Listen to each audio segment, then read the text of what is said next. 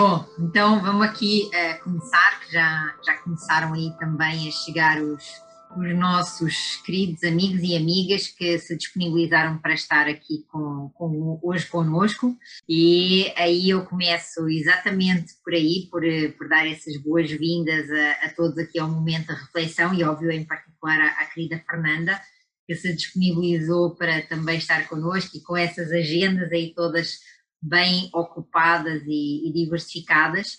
E este momento de reflexão, ele tem sido um momento onde, com convidados muito especiais para mim, nós realizamos aqui não só uh, provocações, como também reflexões sobre temas que têm relacionamento com o via consenso.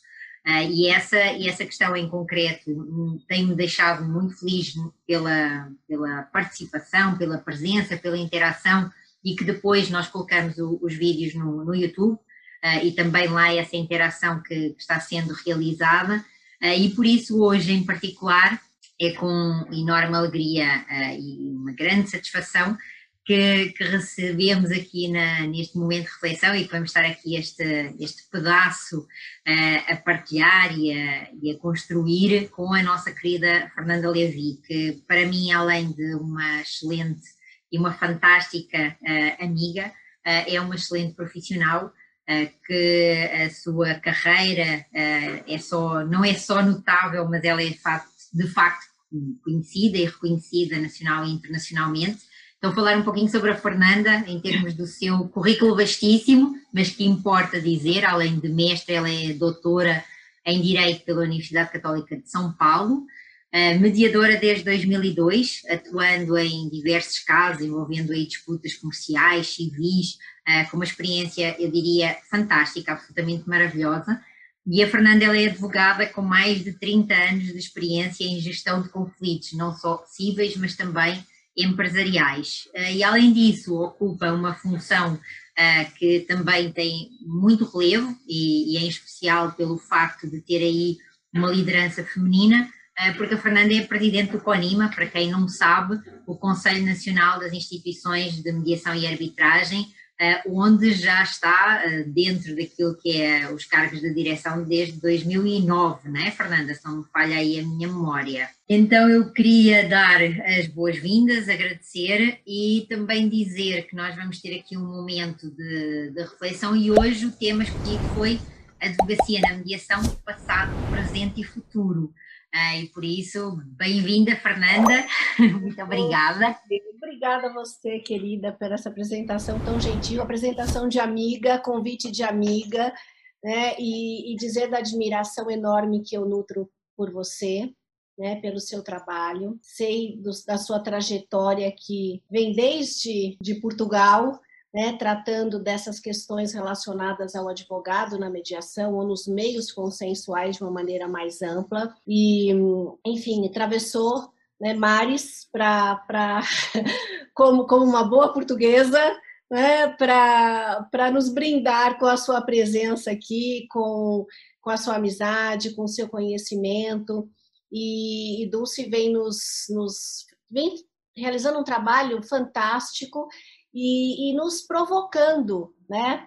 Muito bom essas boas essas provocações da Dulce, no sentido de pensarmos é, como que os advogados é, têm feito essa trajetória e como que eles podem é, aprimorar né, a sua atuação é, como, como consultores, como, enfim, como é que eles podem melhor atender seus clientes e também prestar uma função social à sociedade como um todo, nesse novo cenário, e agora ainda com, com toda essa tecnologia aí, né, que nos, que nos é, quase que nos aprisiona, né, quase que nos aprisiona, é, é um mas pouco, é, é, isso. É, é isso. muito isso. Eu, eu ia te, aproveitando aí o gancho que tu estás a, a trazer, e exatamente por conta disso, uh, eu, houve aí uma conversa que nós tivemos um dia desses da, da questão da, ainda da máquina de escrever. Né? Uhum. Né? E, e, isso, e, isso, foi na nossa geração, ou seja, nós não estamos a falar em gerações passadas. E, e, eu acho isso bem curioso, uh, porque é uma das questões que, um, que, se me coloca muito em relação a, esta, a este tema que nós escolhemos do passado, presente e futuro, que é a percepção do tempo, é? ou seja, eh, quando, quando nós falamos em tempo, muitas das vezes associamos, óbvio, aos prazos, e dentro dessa tua trajetória uh, e da tua prática e também da tua carreira, uh, não só de experiência profissional na advocacia, mas com tudo aquilo que tu já vivenciaste, Fernanda, uh, como é que tu consegues pensar hoje naquilo que é a percepção do tempo na advocacia, como é que isso tem mudado e como é que tu vês que continua a mudar? É, é, é, eu, eu, penso que a, a, percepção sobre o tempo é, atual, ele, ele é mais fluido, mais volátil, o tempo parece passar mais rápido do que passava antes. Essa é, acho que, é a, a percepção que eu, que eu tenho. Uh, eu me formei, eu entrei na faculdade em 1980, né? Me formei em 84. E nós comprávamos livros, é, via um livreiro oferecer, né? Ia no escritório e era uma delícia esperar o livreiro chegar. E o livreiro chegava, ele apresentava né, a sua coleção. É, nós é, dizíamos quando que esses livros vão chegar, levava outro tempo para chegar. Nós parcelávamos né, a, a, aquisição em muitas e muitas vezes né, como recém-formados, e, e o tempo da leitura de, dessas obras também era outro. Hoje, quando, quando eu faço, eu, enfim, se a gente fizer uma viagem rápida né, de, desse momento para o momento atual, a quantidade de informação que nós temos, a quantidade de obras que nós temos, a, a, o acesso a todo esse material e como nós somos é, instigados a realizar uma leitura rápida, né, é, e, e por vezes superficial e por vezes sem tempo de refletir a respeito. Então, acho que é um exercício que a gente tem de fazer realmente para que nós é, sejamos os senhores do nosso tempo, para que, é, é, sendo os senhores do nosso tempo, nós possamos dizer: olha, Aqui eu vou é, entender, pensar, refletir, depois vou conversar né, a respeito, vou ter momentos como esse que a gente está tendo, Dulce, né, de, de, de momentos de reflexão para a gente é, até realinhar posturas pessoais, é, fazer é, novos combinados né, com, com o nosso travesseiro, para que a gente possa é, conduzir esse tempo da melhor maneira possível. E um advogado hoje, com todas essas.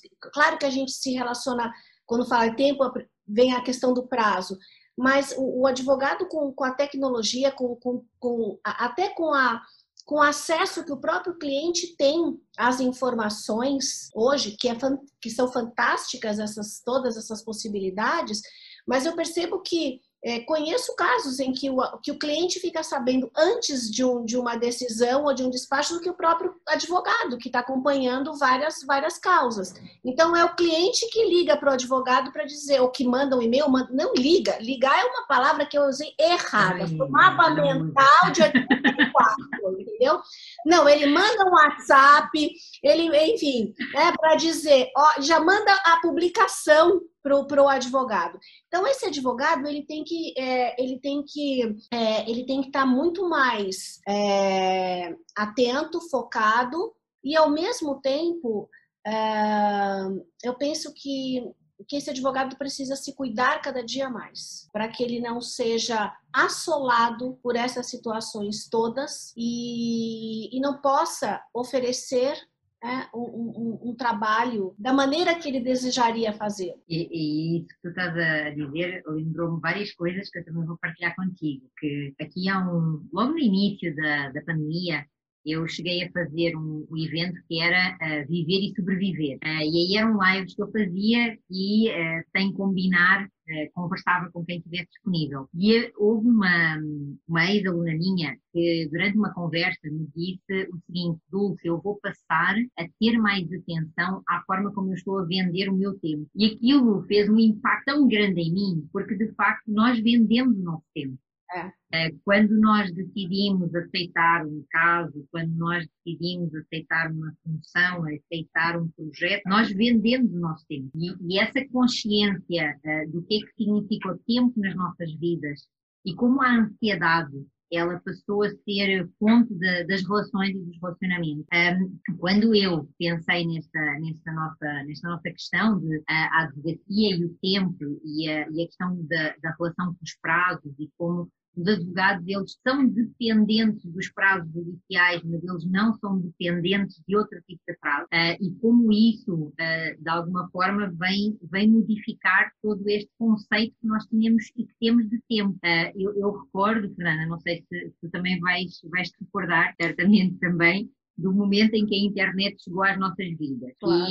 E, e, aí, né? E aí, aquilo que pelo menos comigo acontecia, e acho que com a maior parte das pessoas acontece, é que quando nós queremos fazer alguma coisa que estamos dependentes da internet e o enter não funciona, por regra, a nossa tendência era começar a clicar várias vezes no enter para que aquilo andasse. E, e aí eu acho que nós descobrimos um, um, outro conceito, que é o conceito da impotência. Uh, isto é, nós estamos muito mais próximos, Uh, nós conseguimos fazer coisas que há 10, 20 anos eram impensáveis de, de fazer, mas nós continuamos uh, impotentes em relação a como gerir e como trabalhar toda essa situação, porque, como tu dizes, uh, eu também recordo, lá, lá em Portugal havia Uh, umas publicações e havia uma entidade que era a Seleção do Peter Station e aquilo ele trazia umas publicações uh, e nós também fazíamos essas assinaturas e tudo mais, mas de facto era uma ansiedade que tinha pela informação e que nesse uhum. momento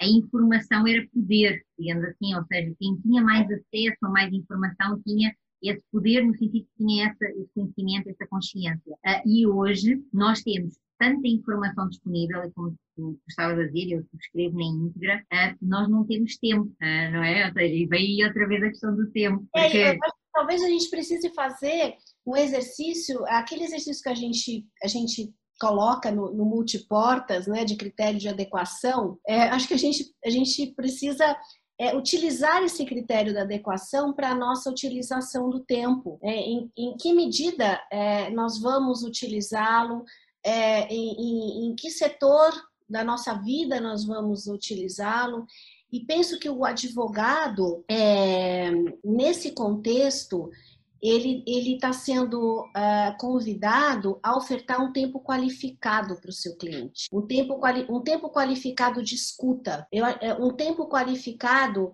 é, de reflexão, é, um tempo qualificado em que o cliente terá tempo para tomar a decisão, em, sob orientação dele, qual caminho ele deve seguir para fazer a gestão do conflito que, que ele apresenta. Esse, esse mapa mental é, que a gente, que a gente é, vem trabalhando em termos de, para além do Poder Judiciário, existem muitas, é, é muitas outras portas, e portas ao lado, e portas interessantes, requer uma reflexão e, um, amadurecimento, tanto para você conhecer como para você tomar a decisão. Eu acho que a, a utilização ou, ou o respeito ao tempo, eu acho que o respeito ao tempo é fundamental. E o advogado, muitas vezes, e, e, ele, ele se vê assolado com, com mil situações, com, com, com mil prazos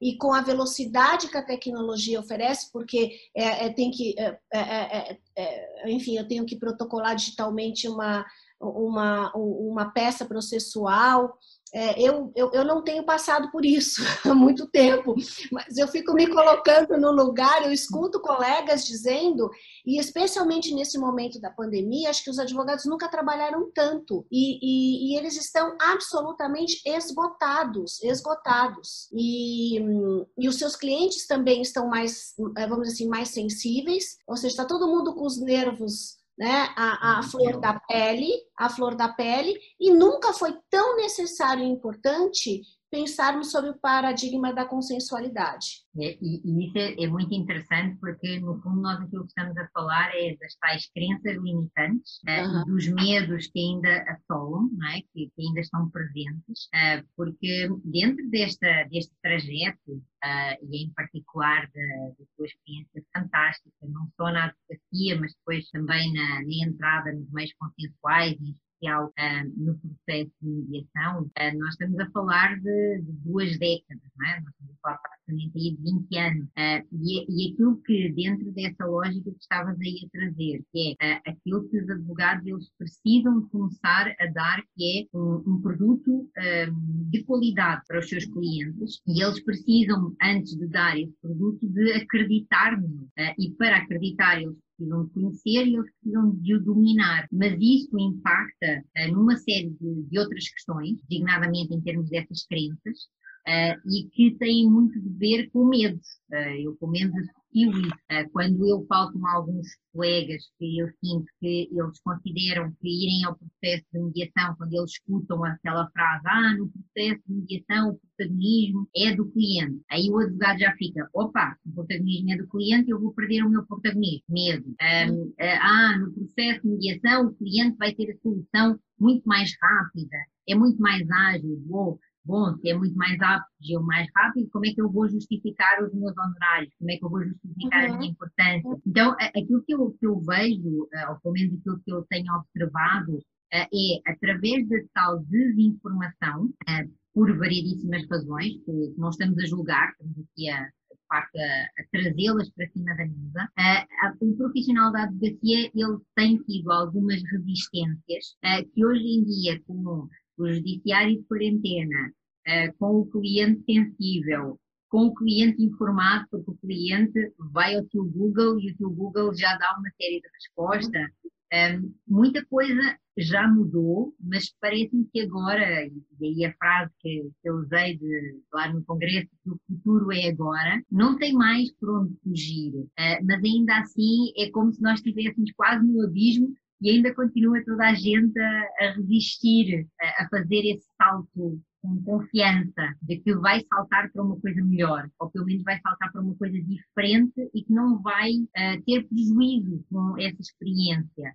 Uh, das tuas das, das, da tua experiência em concreto, que é, que é riquíssima, o que tu podes trazer em relação a isso, Fernanda? É, é antes disso, Lúcio, só para fazer uma referência, quando você estava fazendo essa, é, é, é, enfim, trazendo a questão dos medos, eu me recordei de um evento que nós fizemos pelo CONIMA, cujo tema, um encontro nacional, que o tema era mitos e realidades. Eu acho que a gente poderia, ficou aqui uma ideia, da gente poderia repensar é, ou, ou, rever, ou, ou, ou, refazer, ou fazer novamente é, um, um encontro é, para cuidar desses fantasmas, né, desses fantasmas, porque as vantagens que, que a mediação é, proporciona é, podem dar a percepção para o advogado que para ele é, são prejudiciais, é isso que você está dizendo, e muito pelo contrário, e muito pelo contrário. Então, o que eu tenho percebido é, é, nesses, nesses anos, né, os mais recentes, é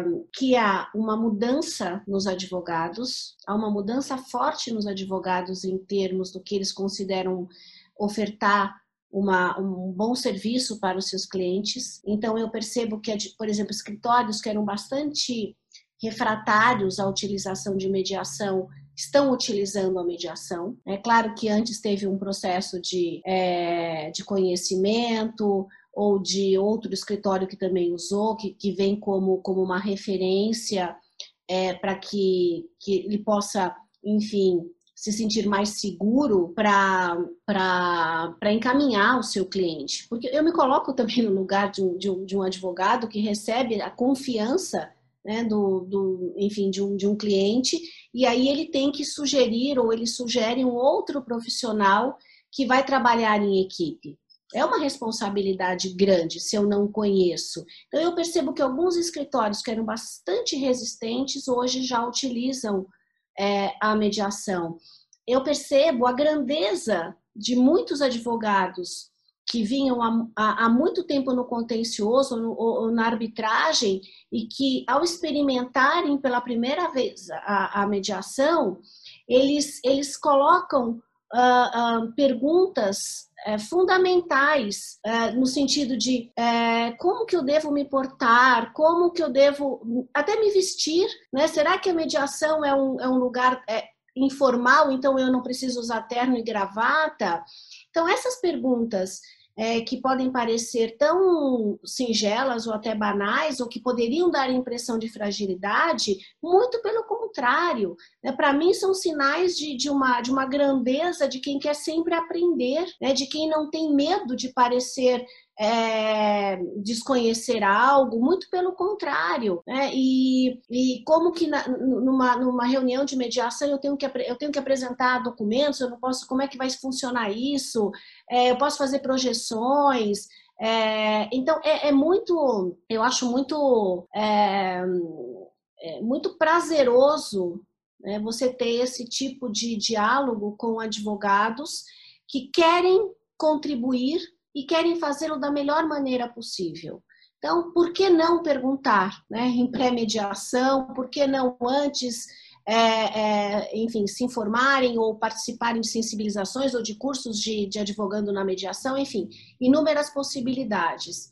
Mas eu vejo uma modificação significativa e também percebo uma modificação significativa dos clientes, não só dos advogados. Eu acho que os clientes hoje estão procurando advogados que tragam soluções eficazes para além do poder judiciário. Então, eu escuto, uh, assim, no meu rol de, de, de, de amizade, é, é, familiar, alguém dizendo assim, poxa, eu preciso de um advogado, mas eu quero, não quero um advogado belicoso, eu não quero um advogado do litigioso, eu quero um advogado que possa entender o meu negócio, que possa me auxiliar nessa construção, que eu não quero ficar 10 anos com o processo, eu não quero ter um, eu não quero acordar é, é, pensando qual foi a decisão que foi proferida, mas onde que eu encontro esse advogado? Eu escuto muito nas questões societárias, especialmente, e nas questões familiares, em que é,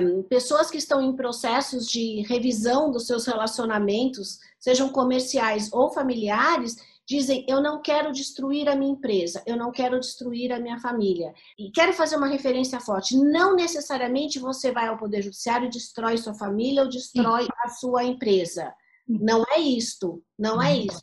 Agora, pode destruir pessoalmente, não é o judiciário, mas a, sua, a sua atuação enquanto empresário pode ficar absolutamente desfocada na medida em que você tem um, que você tem um processo. Então, Dulce, eu percebo muita, assim, sem contar que há anos a gente fazia eventos, a gente fazia eventos na, na OAB aqui em São Paulo ou em outras OABs e eu falava, gente, vinha os amigos, né, para participar.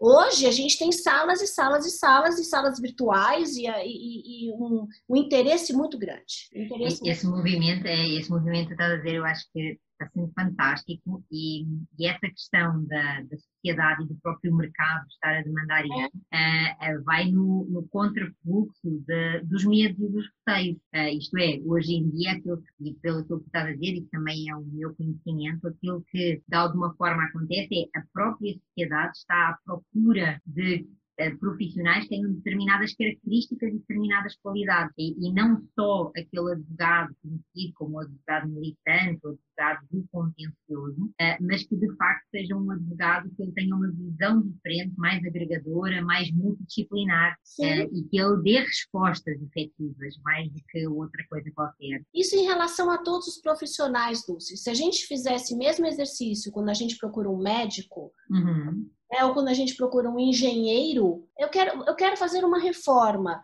O que, que eu espero desse engenheiro? Eu quero construir uma casa. O que, que eu espero desse engenheiro ou, ou desse arquiteto? Eu espero que ele me escute. Eu espero que ele saiba qual é o meu estilo de vida.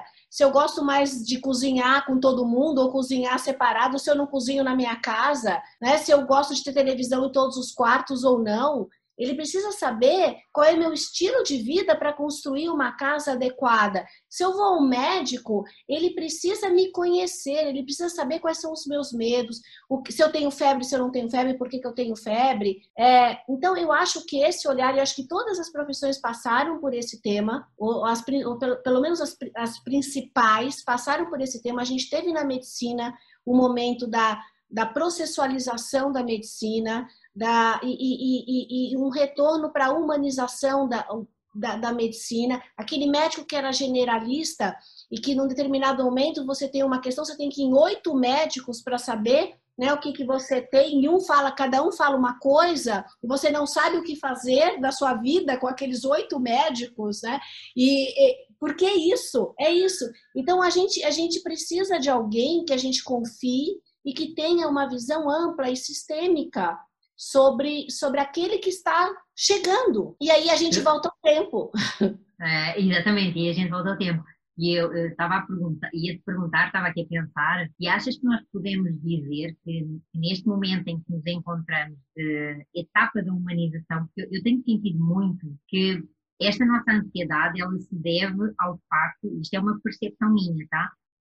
Que nós estamos a fazer a mudança, ou seja, nós estamos a construir a história da humanidade, sempre se constrói a história, mas neste momento nós estamos a viver aquela etapa da mudança, de como quando foi descoberto o fogo, como quando foi descoberta a roda, e tem muitos anos que eu venho a sentir uh, isso que tu estás a dizer, da questão da humanização, ou seja, de o ser humano ele tomar consciência que ele é único, que não existem duas pessoas iguais uh, uhum. e que uh, existe uma outra coisa que eu pelo menos também tenho vindo a defender muito, que é nós, ao contrário daquilo que temos uh, de crença limitante, de que vivemos num, num, lugar de escassez, nós vivemos efetivamente num lugar de grande abundância.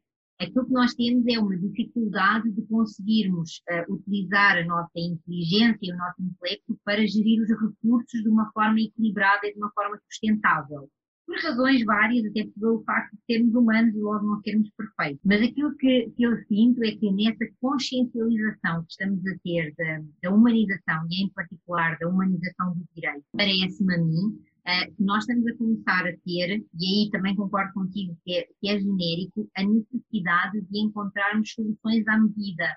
Ou seja, de deixarmos de ter aquele grupo de massa cinzenta, aquele grupo de todos vestidos de igual, todos a fazer a mesma coisa, uh, todos a ter o mesmo percurso, uh, e, isso está sendo revolucionado por variadíssimos elementos, por variadíssimos fatores. Uh, e quando nós gritamos no sentido de dizermos, olha, eu não sou igual aos demais, isso não faz de mim um ET. eu, eu sou eu, e, e isso é. significa que nós, as duas diferentes, podemos e, e vamos conseguir construir algo que sozinhas certamente nenhuma de nós iria conseguir. E, e, e, por conta disso, quando nós falamos nestas novas competências, quando nós falamos deste novo profissional da advocacia, uh, com esse olhar que é demandado pela sociedade, de facto, um, aquilo que eu, eu ainda tenho algumas questões é como é que uh, o profissional, porque eu não estou muito preocupada com o profissional da advocacia que está a fazer agora o curso de Direito, porque quem está fazendo o curso de Direito agora não uhum. só já tem, pelo menos no Brasil, a cadeira obrigatória de métodos consensuais, uh, mas já tem uma série de literatura, de informação, de competições, e eu com esse, confesso, não estou muito preocupada. Uh, eu fico mais preocupada é com aquele advogado que já tem 20, 25 ou mesmo 30 anos de exercício de, de profissão uh, e que de alguma forma ele se formatou num determinado processo e ele não conhece é, e tem vários medos em relação aos demais. Então, esse, esse advogado e essa advogada é que eu tenho sentido, uh, e aí partilhando também um pouco contigo de, do que eu recebo. Uh, eu tenho sentido alguns advogados e advogadas que me dizem, olha, Dulce, eu perdi a esperança na advocacia, um, num determinado momento eu inclusive deixei de advogar, um, mas de facto há uma voz em mim que me chama que eu tenho uma função na sociedade para fazer, é? E essa, essa, essa visão e essa missão que todo aquele que passa pela advocacia sente, é, que é, ser um diferencial na vida do outro porque no fundo o advogado é isso que é, é. Ele, é um, ele é um diferencial na vida do é. cliente é. e, e, isso é, é algo que, que, eu também queria partilhar contigo. É, quando você estava é, trazendo essa reflexão, eu ficava pensando que é, a gente não muda um hábito de um dia para o outro, né? a gente não muda um hábito de um dia para o outro e também não se troca a água de um aquário de uma vez só, você mata o peixe, você mata o peixe. Não é assim? Você tem que ir trocando é. aos poucos para ele se ambientando, para que a nova água que entre possa se misturar com a água que já existia e que ele não, tem, não tenha um choque que possa levá-lo a óbito. Literalmente é isso. Então, é, assim, é um processo, é um processo. para aqueles que estão permeáveis a esse processo também. Eu acho que a gente tem que respeitar quem não, enfim, quem não, não está no seu tempo, ou que não deseja, ou enfim, o que tem uma visão de mundo uh, que, que vá por outro caminho. Né? Eu acho que, que, que a gente tem que muito né, cuidar para que não sejamos aqueles pregadores né, que, que não que não que não que, são até incongruentes com a sua própria pregação. Né? Então é, é, é, sempre muito muito sutil essa esse essa conversa. É uma conversa, é uma conversa. E, é, e, e penso que é, um, é uma conversa interna desses advogados que vão aos poucos trocando a água né, que vão aos poucos percebendo algumas vantagens e vão experimentando. Se a gente pensar em qualquer situação, se a gente falar, olha, eu preciso, como todo bom começo de ano, esse ano eu vou fazer ginástica. Né? Se eu entrar para uma academia, é o que geralmente as pessoas fazem, e se eu for lá duas vezes e me acabar de fazer ginástica, certamente eu vou pagar três meses de academia e nunca mais vou aparecer na academia. Né? Porque a minha memória vai lembrar, né, minha memória física vai lembrar de uma dor e vai dizer, tá vendo, eu não consigo superar isso. Então, eu acho que esse trabalho que, que vem sendo realizado dentro da OAB, pela ESA, por muitos advogados, por mediadores, é, é um trabalho fantástico, porque ele vem ao longo do tempo sensibilizando. Muitas pessoas falam: nossa, mas é um trabalho de formiguinha. Vocês já olharam o que é um formigueiro? Vamos, vamos, vamos, vamos olhar o que, o que significa um trabalho de formiguinha. É enorme. É um trabalho em equipe, é um trabalho permanente. Elas não desistem nunca. Elas carregam pesos enormes, folhas enormes, e vão indo, e vão indo, e vão indo, e vão indo, porque elas têm um, né, elas têm um, um, um objetivo, elas faz sentido. E eu acho que é isso que a gente tem feito ao longo desse tempo todo. Então, cada evento que você faz, cada evento que eu vou, cada evento quem está aqui nos escutando, é, que leva essa, essa ideia né, e que conversa com o outro e que compartilha a experiência, é algo que pode sensibilizar e é algo que pode também dizer: olha, eu acho maravilhoso, mas isso não, não cabe na minha vida, isso não funciona para mim, isso não funciona para mim.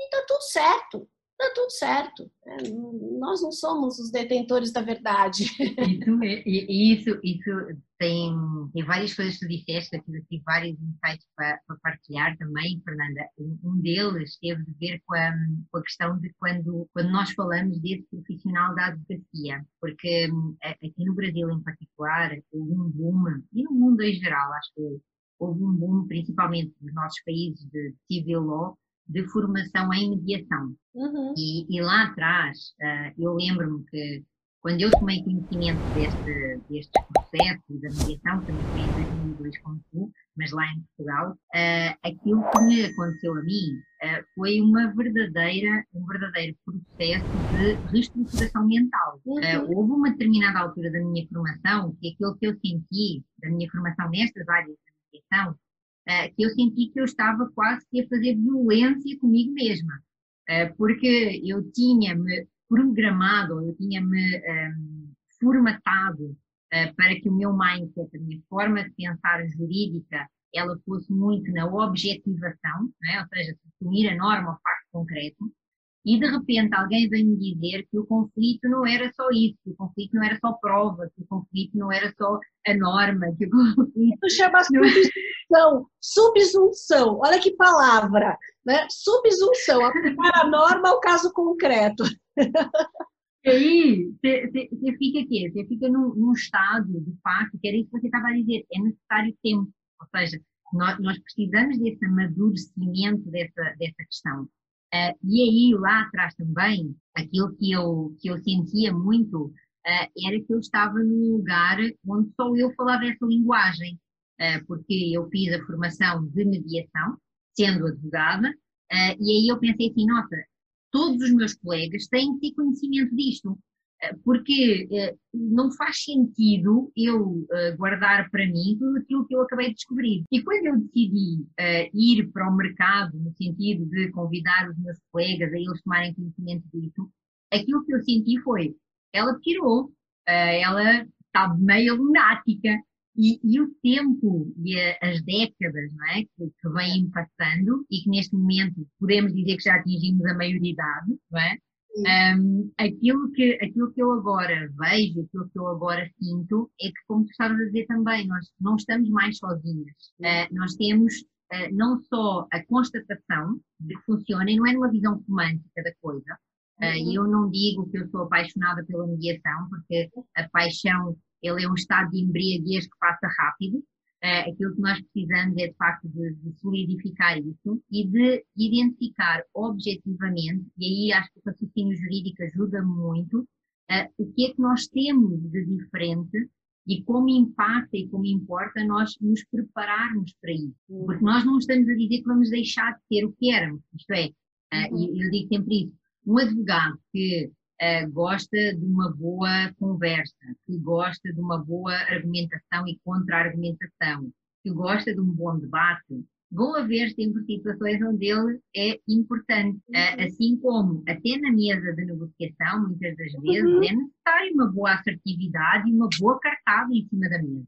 Uhum. Uh, e isso faz parte dessa outra formação que nós, nós tínhamos tido antes. Agora, aquilo que acontece é que nesta, nesta advocacia que nós estamos a falar, nesta advocacia consensual, em especial, eu e, e falo muito e partilho que o advogado ele precisa fazer uma especialização no processo de mediação, eh, uhum. porque ele é especializado em processo civil, processo administrativo, processo laboral, processo de família, tudo são processos. A mediação também é um processo e felizmente ela está regulamentada, tem princípios, uh, e, e, com isso, uh, como é que nós devemos, dentro de, daquilo que, que, temos feito e temos trabalhado, partilhar isso uh, para que esses advogados, eles de facto identifiquem que aquilo que nós estamos a trazer, primeiro, não é romântico, não é nenhuma visão romântica, uhum.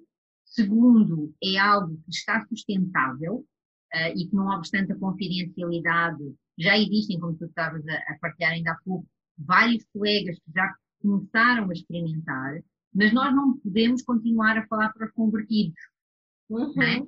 Nós, nós precisamos de começar a ter um discurso que seja um discurso que chegue mais longe, uh, que chegue aonde ainda não chegou e que a sociedade já começa a demandar também isso. Então, talvez, não sei se nós já não estamos um pouquinho atrasados até. É, acertar o passo é desafiante, né?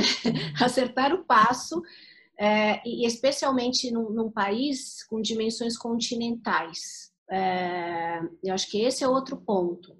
E, e por vezes, é, há uma percepção até equivocada é, de que os, os, centros, os principais centros, ou centros onde temos mais advogados, ou que tem, enfim, uma economia mais forte, é o lugar em que nós temos advogados mais sensibilizados. Não necessariamente, não necessariamente. É, então, é, é, você viaja muito, eu viajo muito, e, e, e nós, acho que esse, esse nosso grupo é, é, um grupo itinerante, né? Eu me sinto assim parte de uma trupe né? que, que, que, se encontra em vários lugares desse Brasil e percebe a riqueza que esse Brasil possui e, as, e, e, e os saberes locais, como eles são importantes. É, Para além desses, é, vamos dizer assim, dos, dos escritórios que são é, escritórios fortes em marca, em número de, de, de advogados e de grande expertise, há um mundo enorme de advogados com uma experiência riquíssima, forte e que, é, e que são é, ávidos a conhecerem é, e aprimorarem as suas habilidades. Ávidos, Dulce, ávidos. E, e, esse, e, e acho que a tecnologia, é, que já estava disponível e que por vezes a gente não utilizava na medida que ela poderia ser utilizada, hoje nós efetivamente estamos nela. E isso amplia amplia o acesso, amplia a troca. Então, você tem um advogado, é, enfim, numa, numa cidade com 10 mil habitantes, e, e, ele é um formador de opinião. E às vezes ele é um formador de opinião muito mais presente do que um advogado que está em Curitiba, ou que está em Porto Alegre, ou que está em São Paulo, ou que está em Belo Horizonte.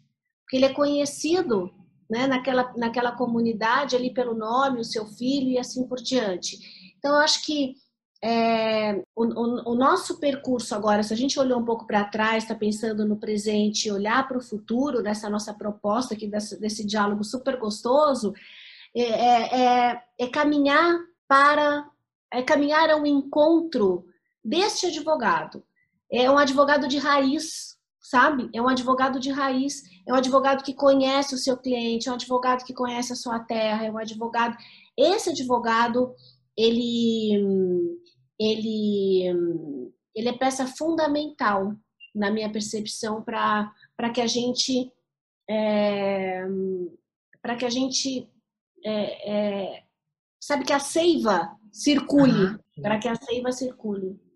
No fundo, aquilo que você está dizendo é para que se consiga, de facto, alargar a dimensão, né? alargar, alargar a dimensão. A dimensão. Isso, isso é, eu, eu concordo totalmente contigo, um, porque não, não vejo outra forma, não essa, de, de, ir no, no, boca a boca, no, no, no cliente a cliente, uh, e até por conta daquilo que eu me recordo do meu exercício, e ainda hoje, Fernanda, uh, sendo que eu já tive aí um, um interregno da minha atividade como, como advogada enquanto fui magistrada, né? tive até de suspensa, uh, por questões de incompatibilidade, mas quando ainda hoje eu recebo contactos e telefonemas de clientes lá de trás a dizer doutora Dulce, eu sei que você já não está a exercer, mas eu preciso muito da sua ajuda, da sua indicação.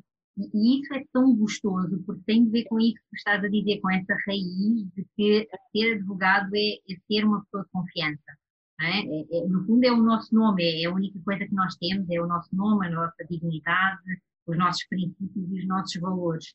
Um, e, e esse advogado que estás a falar é, é aquele que eu também, também estou contigo. acredito que nós precisamos de chegar até ele. A questão é descobrirmos como, uh, como é que ele nos dá o tempo dele uh, para nos ouvir.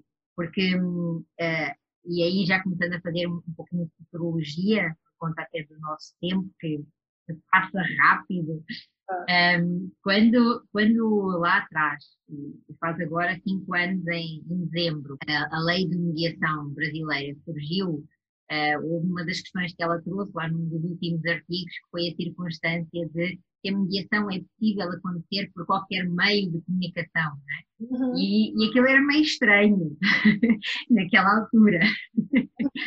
e o que é certo é que nós hoje uh, passados cinco anos, isso não só é uma necessidade, como é obrigatório.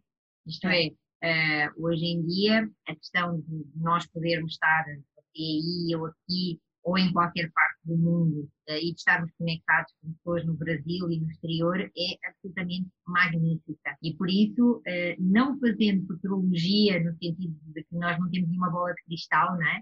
Que, que nos permita fazer isso, mas ainda assim, uh, daquilo que tu sentes, do que tens, tens vivido e daquilo que tu sentes do, do, que está a acontecer, como é que tu imaginas uh, que é um curto prazo, espaço de tempo, porque eu, eu, eu sinto que nós não podemos mais fazer projeções em planos a 10 anos, uhum. nem projeções em planos a, a 5 anos. Eventualmente, talvez a 6 meses seja uma coisa seja uma coisa uhum. minimamente aceitável, não é? Um, mas como, como, é, como é que tu vês esta questão, não só do acesso à justiça, mas do facto deste profissional que nós estamos a falar, que é de, de, e da atividade de advogar? Como é que tu enxergas isso, Fernanda? O, o Brasil é um país atípico né, em relação a, a, a muitas situações é, alguns pontos que às vezes demoram tanto para acontecer em outros lugares, aqui acontece mais rapidamente. É, quando a gente conversa com, com advogados e com mediadores é, estrangeiros, as nossas é, nos nossos congressos, nos nossos, nas nossas reuniões, por vezes a gente escuta, nossa, mas a atividade é muito difícil, a pro bono, é, eles relatam também dificuldades. É, não são só nossas, né? Uhum. Todos os, os, países que buscaram essa, essa mudança de paradigma enfrentaram questões, questões jurídicas, questões de inconstitucionalidade, não só questões de, que estão que relacionadas à mudança de paradigma, porque a resistência vem pela, pela petição, ela não vem somente na sabotagem ou na, ou na desconfiança ou, na, ou numa disputa de poder, mas ela se concretiza muitas vezes. Então, é, agora, por outro lado, estão colocando o Brasil nesse contexto de dizer, olha, não, não somos só nós, né? é um processo que acontece mundialmente.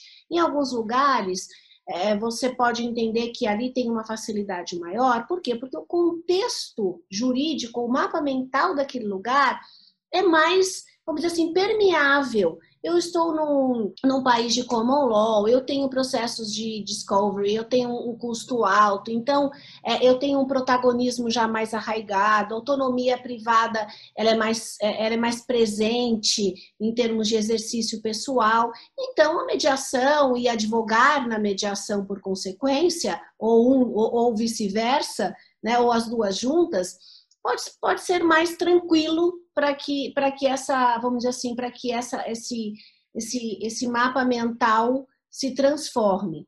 Nós estamos é, é, é, em outro lugar. E, ao mesmo tempo, nós, nós temos uma, um, um poder de adaptabilidade muito grande e nós temos uma pujança muito grande. É, é, eu, eu acho que, eu penso, a minha percepção em relação a tudo que acontece aqui é que é, explode rapidamente é, em vários setores. Ah, vamos ter flats, daí tem milhões de flats.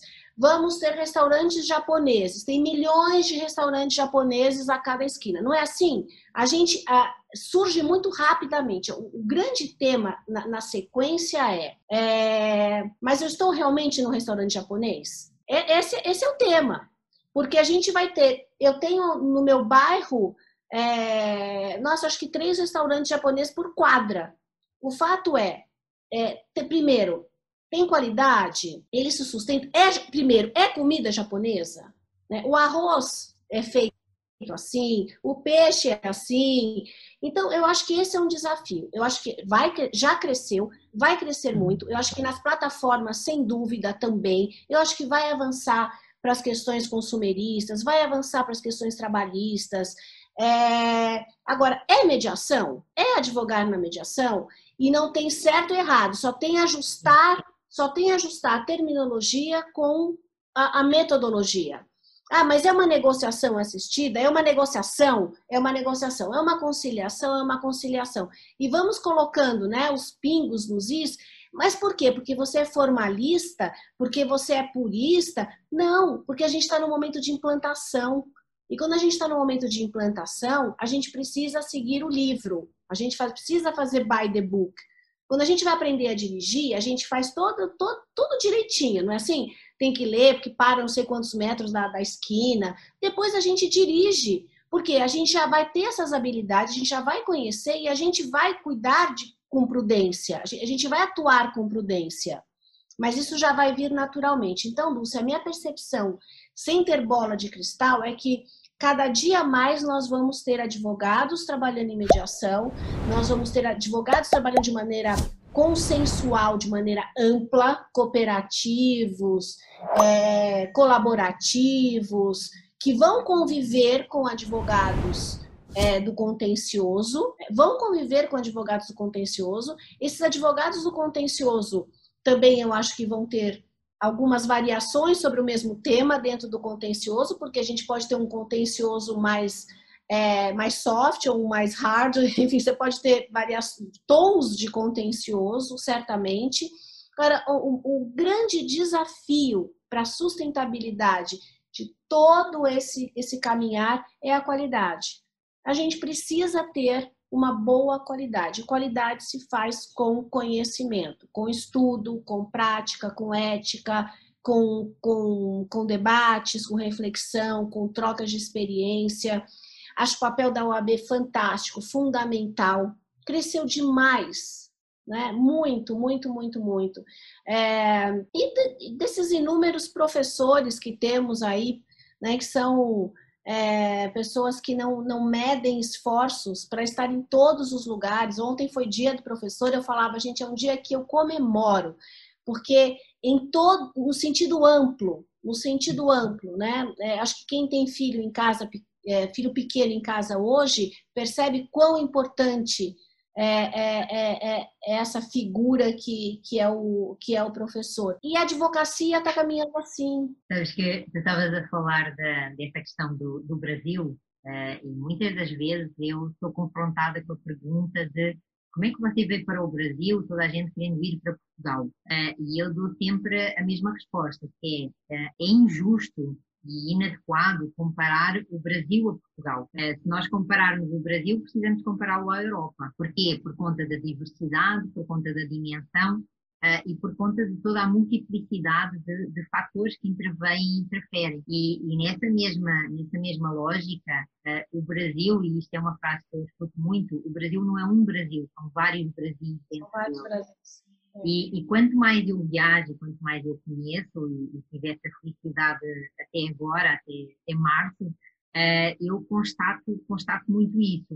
Uh, mas uma das questões que, que mais me fascinou uh, e uma das questões que mais me deu a confiança e a confirmação de que eu tinha feito lá atrás a melhor escolha que eu podia ter feito na altura em que a fiz, que foi vir para aqui, foi exatamente quando uh, cheguei a, Minas Gerais uh, e dei conta que dentro da OAB havia uma coisa que se chamava Comissão de Mediação, Conciliação e Arbitragem na altura, uh, porque essa realidade era uma realidade que, não obstante em Portugal já se falar de mediação e arbitragem, já se aplicar principalmente na área, de, por exemplo, do consumo, na área trabalhista, são áreas onde a mediação e a arbitragem tinha aplicação. Uh, mas daí a que houvesse essa abertura para que os profissionais, em especial os profissionais da advocacia, tivessem um espaço onde fosse viável, dentro da própria casa do advogado, uhum. falar abertamente sobre o tema, eu só encontrei isso aqui.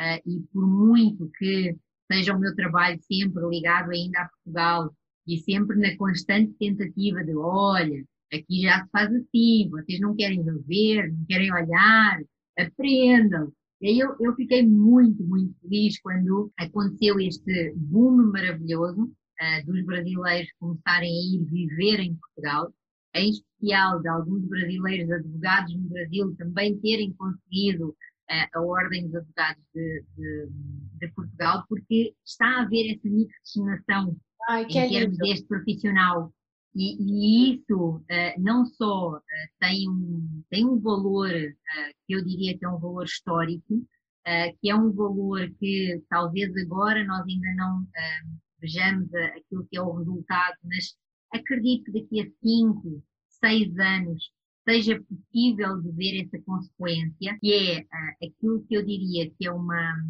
uma cultura, uma civilização, ou um grupo que tem de ver com questões mais, mais formais, mais tradicionais, ehm, mais até, ehm, não sei se diria organizadas, mas mais disciplinadas, uh, que precisa, de alguma forma, de tomar ali um abanão em relação à inovação, em relação ao, ao novo, e por outro lado, uh, daqui, uh, que, como tu dizes, é, é, acabamos por, por ter aqui muito uma, uma cultura, ou pelo menos uma forma de agir e pensar de é novo, vamos experimentar todos, então é a alegria do novo, mas que é necessário ter esse, esse procedimento desse by the book, ou seja, nós precisamos de ter uma organização, nós precisamos ter regras, precisamos ter princípios e precisamos ter essa avaliação da qualidade. É, porque, como falávamos ainda há pouco, é, se a solução é à medida, essa solução ela vai ser avaliada. Vai. E vão sobreviver não são os mais fortes vão sobreviver aqueles que têm mais capacidade de adaptação às mudanças, não é? aqueles que são mais flexíveis, têm, têm maior disponibilidade um, e flexibilidade para entender as necessidades. Eu, pelo menos, eu também vejo isso assim. É, Dulce, quando a gente compra uma roupa pronta, é, às vezes ela não cai, dificilmente ela cairá perfeitamente no corpo, mas a gente aceita. A gente fala, ah, tudo bem, não caiu muito bem aqui, tá apertadinho aqui, tá isso aqui, tá largo ali, mas a gente aceita. Se a gente comprar o tecido, tiver todo o processo de compra de tecido, escolher o modelo, ir a uma costureira para fazer essa, essa roupa, um vestido da festa de um casamento, o teu nível de exigência é muito maior, muito maior. Você, quando coloca o vestido, você fala, mas eu fiz todo esse processo, eu desejo que esse vestido caia perfeitamente em mim, porque tiraram as medidas, porque aconteceu isso, porque aconteceu aquilo, enfim. Então, esta costureira, ela certamente precisa estar muito habilitada. Ela não pode ser qualquer costureira ela precisa estar muito habilitada para conhecer, até para prever que dois centímetros a mais ela precisa deixar, caso precise ter um ajuste às vésperas do casamento. Não é assim? Não é assim? É, eu, quando era criança, eu fazia roupa em casa. Né? Então, vamos tentar lembrar um pouco. Era assim. Então, você precisa até, até prever que a gente vai ter que ter um, um ajuste possível para algo que possa acontecer. Agora, o prêt-à-porter é maravilhoso? É maravilhoso, gente. Facilita muito a vida de dar acesso, é, é, é, é coloca massa, tá tudo, é, faz o seu papel. Agora, na hora que eu quero algo muito especial, muito especial e que, de novo, que eu queira ser única, que eu não quero que outras roupas estejam repetidas na festa, é, ou que eu, não é assim? Ou que eu quero que aquela cor, ou que aquele vestido do meu sonho, ou o terno, eu vou procurar alguém. E às vezes é difícil você achar este alguém. É difícil você achar esse alguém. Você acha por indicação. E essas pessoas, num determinado momento, elas deixaram, quase que deixaram de existir pelo preta-porter. E hoje tem um retorno da, da valorização do artesanato. Estou usando uma metáfora, mas exatamente isso, do que é feito especialmente. Nesse momento de pandemia, nós sentimos isso. A diferença de um, de um bilhete, de um carinho, é, de, um, de um pão feito em casa para além do pão comprado na padaria, que é maravilhoso, mas do pão que é feito em casa. Então, uh, eu vejo a, a, advocacia consensual assim, eu vejo um resgate, eu vejo um resgate muito, muito grande, e esse resgate, ele, ele vem, é, é interessante porque ele, ele, vai, ele vai atingir uma geração que não viveu esse momento lá atrás, não viveu esse momento lá atrás, e que e, e que percebe é, que pode, de alguma maneira, é, reproduzi-lo, não do jeito que foi lá, mas adequado ao momento, ao momento atual. Então, é, é, é bonita essa, essa trajetória. É boa Fantástico. essa É boa, né? É muito é bom. Boa, é boa, é, muito, boa. boa, muito boa. Encontramos almas amigas, é, encontramos novos caminhos, encontramos novos sabores, novas cidades, é, ainda que sejam pelas janelinhas por enquanto. Oh, Fernanda, olha, e com, com essas tuas palavras absolutamente fantásticas, é, para mim é, foi uma, uma surpresa do universo muito boa e um presente ter-te na minha vida, então também te agradeço muito isso. E este momento que nós tivemos aqui com os nossos queridos amigos e amigas aí a partilharem connosco também as suas reflexões e as suas, os seus desafios e, e que quantos mais formos, mais vamos conseguir alcançar uh, com qualidade. Eu quero te agradecer muito do fundo do meu coração uh, por tudo aquilo que temos partilhado e, e, vivido, que tem sido de facto uh, muito, muito, muito especial. Muito mesmo. E que possamos em breve comer os, os bolinhos de bacalhau juntas. Exatamente, os bolinhos de bacalhau, os pastéis de nata, ou pelo menos os pastéis de Belém. Ai, que delícia, que delícia, que delícia. Dulce, a primeira viagem que eu fiz para encerrar, porque eu não queria acabar essa conversa. A primeira viagem que eu fiz para fora do Brasil foi para Lisboa, e eu venho de Santos. Uhum. Quando eu cheguei em Lisboa, eu falei assim, gente, eu atravessei o Atlântico para chegar de novo na minha casa. Foi Santos, né? Foi muito curioso, muito curioso. Eu, eu nunca me esqueço dessa sensação de, de olhar para aquele lugar e falar: pois é, eu atravessei, eu fui tão longe para voltar para minha casa. É isso. Só nos, separa, só nos separa o oceano, porque de resto é, a afinidade é de facto muito é. grande e, é. e, isso é interessante, porque nós precisamos de resgatar, como tu estavas a dizer, aquilo que uh, era bom e aquilo que continua a ser bom, não é porque é antigo que deixou de ter valor. Uh, e nesta, nesta nossa viagem aqui do passado, presente e futuro tão gostosa que também me proporcionaste, quero-te agradecer muito e dizer-te que, olha, uh, sucesso e continuação de, daqui do trabalho que nós temos feito e realizado e também agradecer aí a presença de, de todos e a te perguntar, queres dar aí uma, uma última palavra? Desejar muita saúde, desejar muita saúde, muita saúde, muito equilíbrio e, e, e enfim, muita paz. Obrigada, Fernanda. Obrigada. Bom, estamos aí então no nosso horário e cumprindo com, com isso, também agradecer a vossa presença, a vossa participação, o carinho com que sempre nos têm tratado e os comentários que foram fazendo. Estamos aí nesse percurso de formiguinhas já maiores, agora acho que já começamos a ter patas em vez de. já começamos a ter botas em vez de patas. Mas estamos aí. Muito obrigada, Fernanda. Recebe o meu forte abraço, um beijo enorme. Parabéns pelo trabalho de excelência que você tem feito.